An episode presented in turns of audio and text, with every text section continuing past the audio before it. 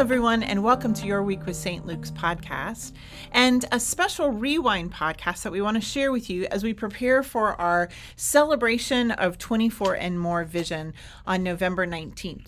We're actually going to be talking about the last pillar, which is about doing more for Central Florida. And it's based on the scriptures from Ezra, um, but also backing up to talk about the difference between temple and tabernacle. And at the beginning of the year, Dr. Ryan Bonfiglio from Candler School's um, Foundry had worked with us and our leadership retreat to kind of begin thinking about the difference between temple ministries and tabernacle ministries. And he gave us a lecture on the book of Ezra. And so we want you to listen to it again as we move into this coming week and we think about what it means to do more for Central Florida, realizing that it's time to move from just our campus ministry to a community ministry that really reaches Central Florida with the ripple effects of God's kingdom. So listen here and then join us back later in the week as Pastors Melissa and Pastor Jad and I talk about this whole vision and kind of bring all of our scriptures for this series together as we talk about what the future will be.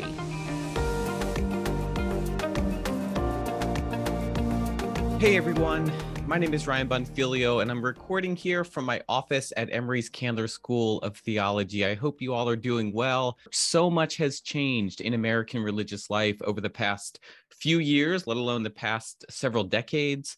That, on top of the fact that we've had COVID or went through this pandemic, the political discord, the civic strife, there's so much happening in our world today that's raising important questions about what it looks like for the church to show up and be faithful to its calling and faithful to its communities. It's a really tricky question. And if you're thinking in this video, I'm going to give you that once for all answer about what the church needs to be you're going to be disappointed. I don't have that answer. It's way above my pay grade. But what I want to do here just for the next few minutes is to start a conversation that I hope is helpful to you as you imagine what's next for your church there in Orlando and what it means for you to be the body of Christ in that particular community. And the way I want to start the conversation is by going back to a crucial moment in the Old Testament. And the year is about 539. And to kind of catch you up with the history, this is after uh, the time of the exile. The Babylonians had come in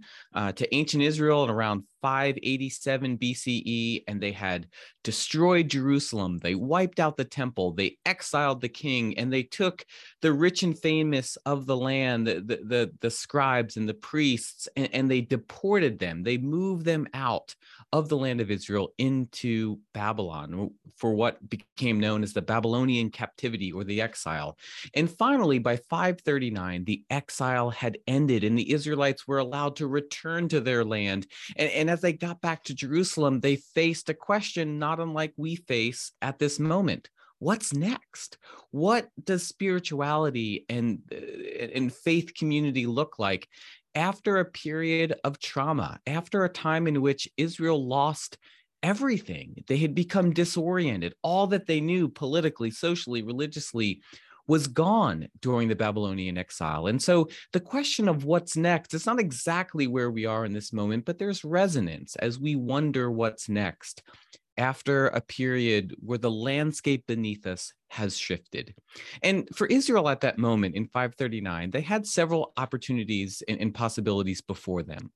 On the one hand, what's next could have been reestablishing the temple as it once was uh, the blueprint for the future could be found in the past. And that made sense in a number of ways. For hundreds of years, the temple was the centerpiece of Israel's spiritual life. It was the place of worship and prayer and, and sacrifice. The faithful from all across Israel would come to the temple at least once a year uh, on pilgrimage to experience worship in that one particular place. So it makes sense that when they were returning to the land, the first thing they would want to do is reestablish the temple. And that's exactly what we see happening uh, in the book of Ezra. In Ezra 3, the Israelites had returned to Jerusalem, and just within a few years after they returned, they laid a foundation for the new temple. And the new temple, the second temple, would be much like the first temple. It too would be the center of their spiritual life. And not surprisingly, many in the community celebrated that particular moment. We read about it in Ezra 3, verse uh, 11. It says, And all the people responded with a great shout when they praised the Lord because the foundation of the house of the Lord was laid.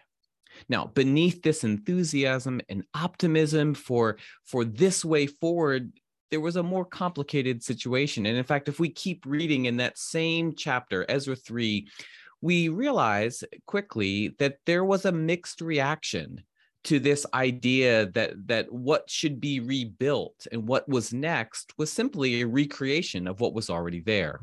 This is Ezra 3 12 through 13. But many of the priests and Levites and heads of families, the old people who had seen the first house on its foundation, wept with a loud voice when they saw this house, though many shouted for joy, so that the people could not distinguish the sound of the joyful shout from the sound of the people's weeping.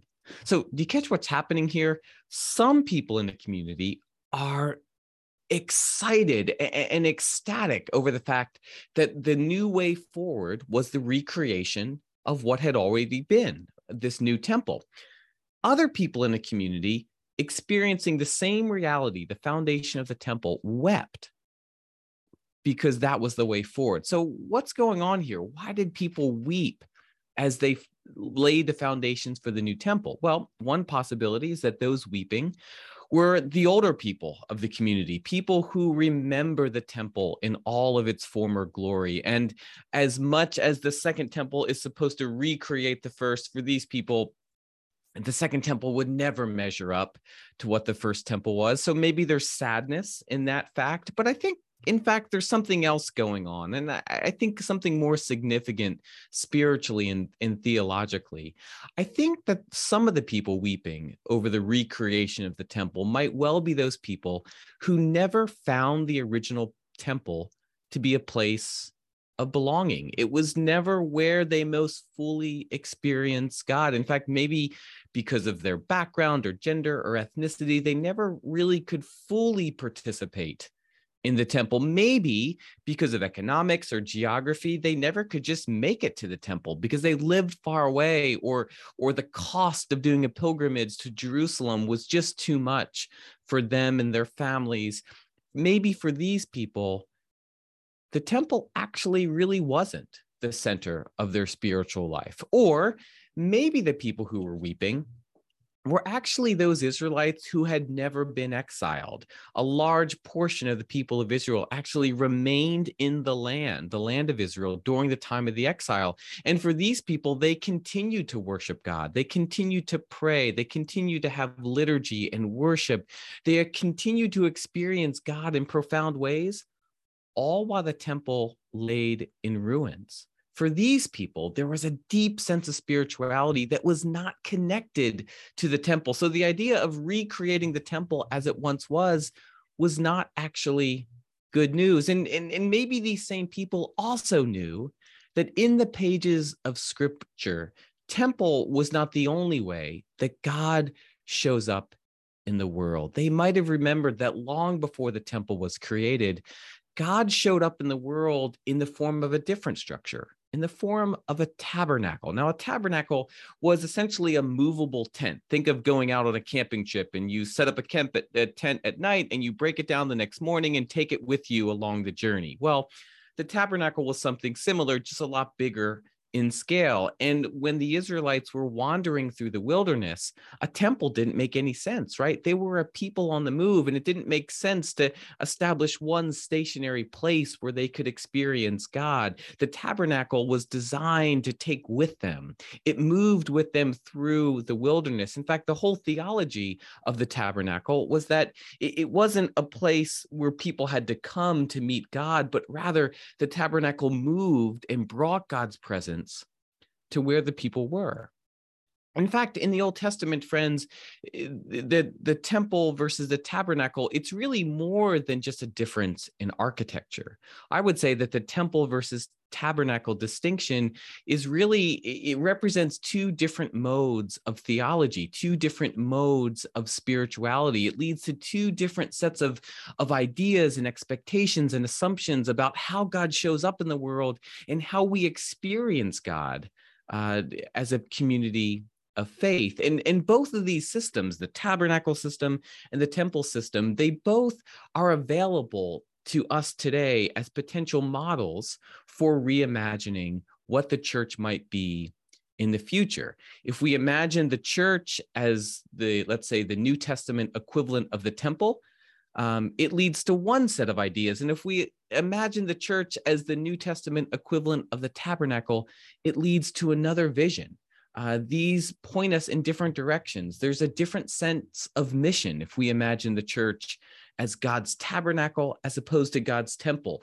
It leads to a different set of values. It leads to different ways of interacting with community. It leads to different perspectives on the roles of our buildings and on the roles of our pastors and even the importance of lay leadership in the life of a faith community. There's a lot here to unpack between the difference between tabernacle spirituality and temple spirituality. And we're going to dig deep into this idea of the difference between temple and tabernacle spirituality because I think that difference matters greatly for how we imagine the church and what it needs to be and what it needs to become at such a time as this. For now, though, I'm going to leave you with a few questions that I hope prime the pump for the conversations that we will have in the new year.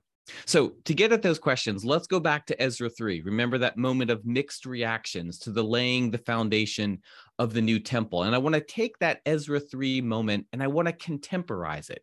What if we were in that moment, or what if that moment was our moment right now? What is the nature of the mixed reactions that we're hearing in our communities what are you hearing in terms of mixed reactions in orlando in your congregation in and around the community that you serve for instance and more specifically who in your community is weeping over the present state of the church. And why are they weeping? Are they weeping because they're nostalgic for the way that the church was in the 1950s, the 1970s, or even the 1990s? And if so, what in particular are they grieving the loss of? What is no longer there uh, that that they have nostalgia for or or, or some remembrance of uh, that was important to them? Or are there people weeping in your community because even the present church isn't yet for them